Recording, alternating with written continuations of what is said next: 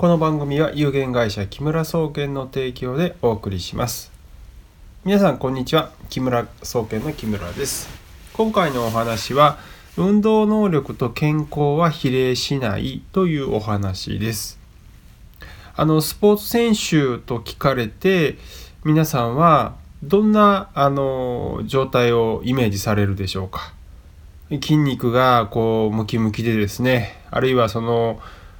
えー、体のバランスが整っていてですね、まあ、走るとか、えー、あるいは、えー、泳ぐとかですねそういった運動能力が高いというふうにまあ皆さん思われると思います。でその運動能力に関しては確かに、え専門分野ですごく成績を残すことができるこれは確かなんですね。ところがこの運動選手の中で勘違いしてしまうのが、えっと、筋肉がたくさんついているからといって健康かといえばそうじゃないっていうことなんですね。例えばですねそのライズアップに、えー、おけるようなですね体脂肪率が10%以下ですね筋肉ムキムキの体というのはまあ私たち一般的にあの見るとですねなんかこうえー、すごく健康そうというふうに思うんですけど実はですねあのこれは西洋医学でも言われてることなんですけども、えー、体脂肪率が10%切るとですね体の免疫力が落ちるということが分かっていてあまりに痩せすぎるのは危険だというふうに言われているんですね。例えばあの風邪のひき方一つにしても、え体脂肪率が低いということはですね体の表面に脂肪がほとんどないので、えー、温度変化とかに対して、えー、調整する能力が著しく低くなっちゃうんですね。えそうするとあのボディービルダーの方なんか特にそうなんですけど、えすぐに風邪をひくとか冷え性になるとかですね、まあ、いろんな弊害っていうのが起こってきます。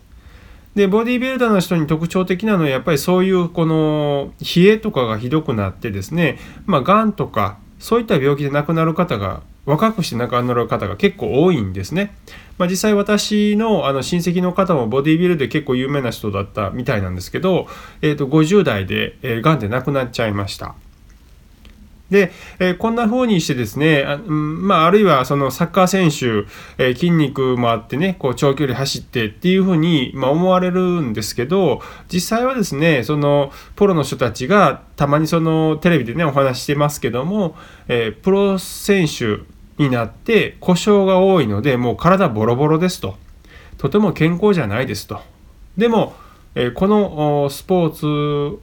のプロとして生きていきたいから頑張ってやってる。というふうにまおっしゃるんですけどね、まあ、それが正直なところじゃないかなと思うんですね。実は、え、プロ選手のように、え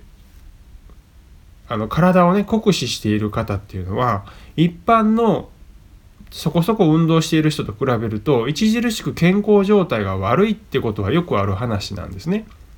でまあ最近あのちょっと不幸なあのお話ですけどもその水泳選手でね、えー、白血病が見つかったんでオリンピックを辞退するとかっていうお話ありますけどもあのまあオリンピックで金メダル狙えるようなね、えー、運動能力高いけどでも病気になるわけですよね。でこんな風にしてですね実は運動能力が高いからといって別に体が健康かっていうとまずそれ別物なんですけどよくね勘違いをしてしまうことが多いんですね。でこれはあの例えば私の場合テニスをねやってますけれどもテニスが好きでですねまあ一生懸命やってる人の中によくあるのはですねあのテニスやりすぎて膝が悪い人がですね、えー、テニス肘ですとかあのあとは、えー、腰が腰痛持ちでね、えー、というような方いらっしゃいますけども実はこういう方たちっていうのは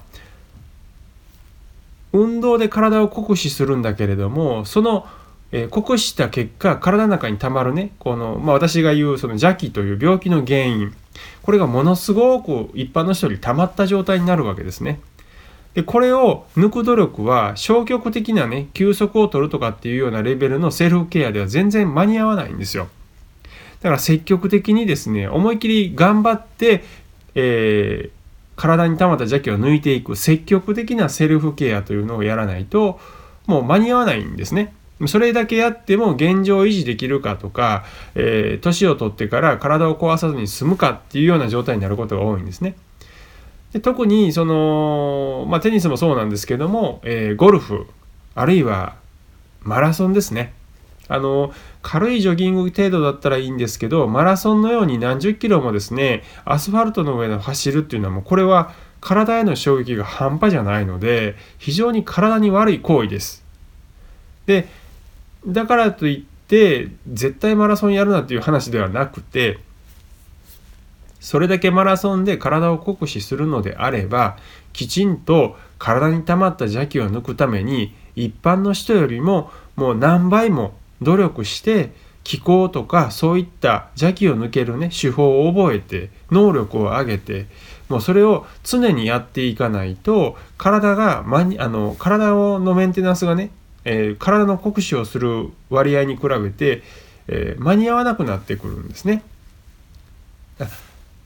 体の疲労が蓄積、えー、体に邪気が溜まっていく速度を体のメンテナンスする速度が間に合わなくなるんで結局悪いどんどんどんどん体が悪くなっていっちゃうってことが多いです。であのまあつい先日もねあの、えー、知り合いの方であのマラソンとかあるいはテニスをやってらっしゃる熱心にやってらっしゃる方がいらっしゃって、まあ、その方がちょっと気候に興味あるからっていらっしゃったんですけど体のねいろんなポイントえー、これが悪いと肩こりですとかこれが悪いと、えー、背中が悪いですとかっていうようなそのツボをね押していくと全て痛いんですね。痛くないところがないんですよ、えー、かれこれもう二十何箇所やりましたけども全部痛いんですね。で僕からすると重症ですよって言ってるのにその方はそれなりに運動できたりテニスができるからいや私今これだけ動けますよっていうふうなこう反論をされるんだけども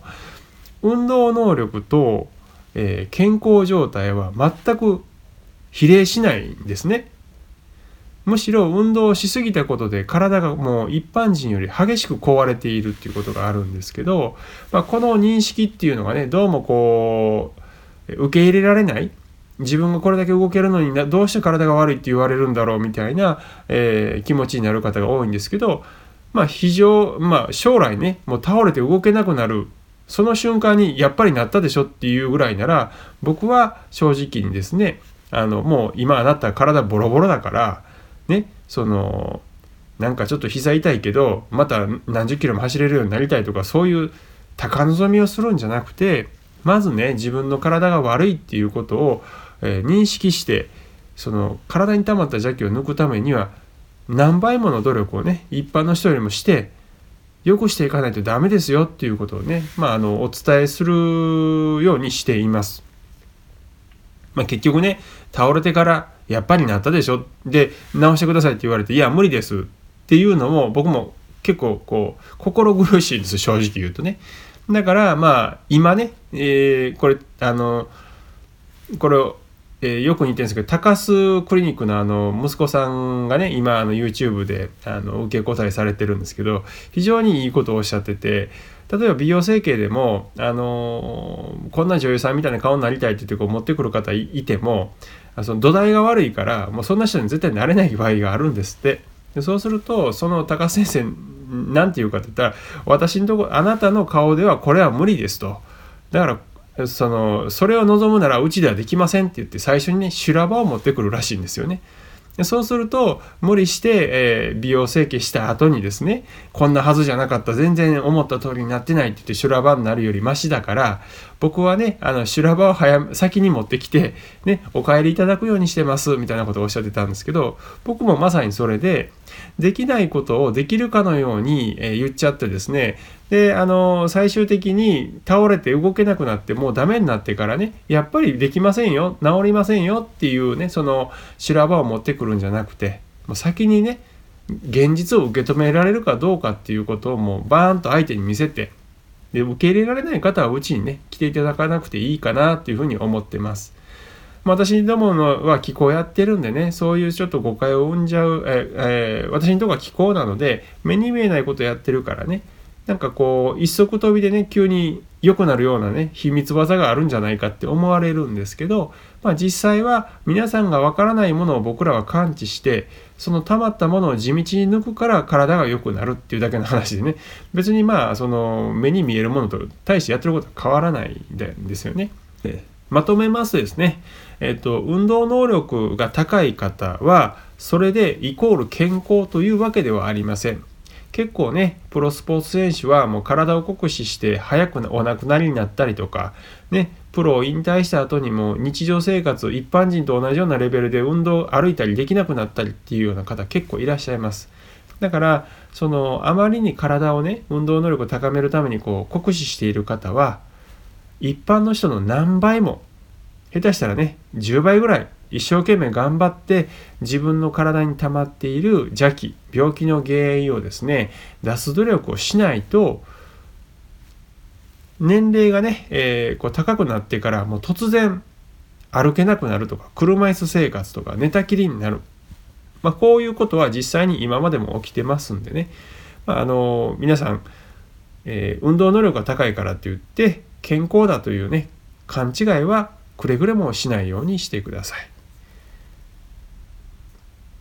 でお体をねケアする方法っていうのは、まあ、気候が一番その副作用がなくて自分でできるんでね私はおすすめしてますけども、まあ、よろしければ私のセミナーもねお越しいただければと思います、えー、最後までお聴きいただきありがとうございました。それではまた次回お会いしましょう。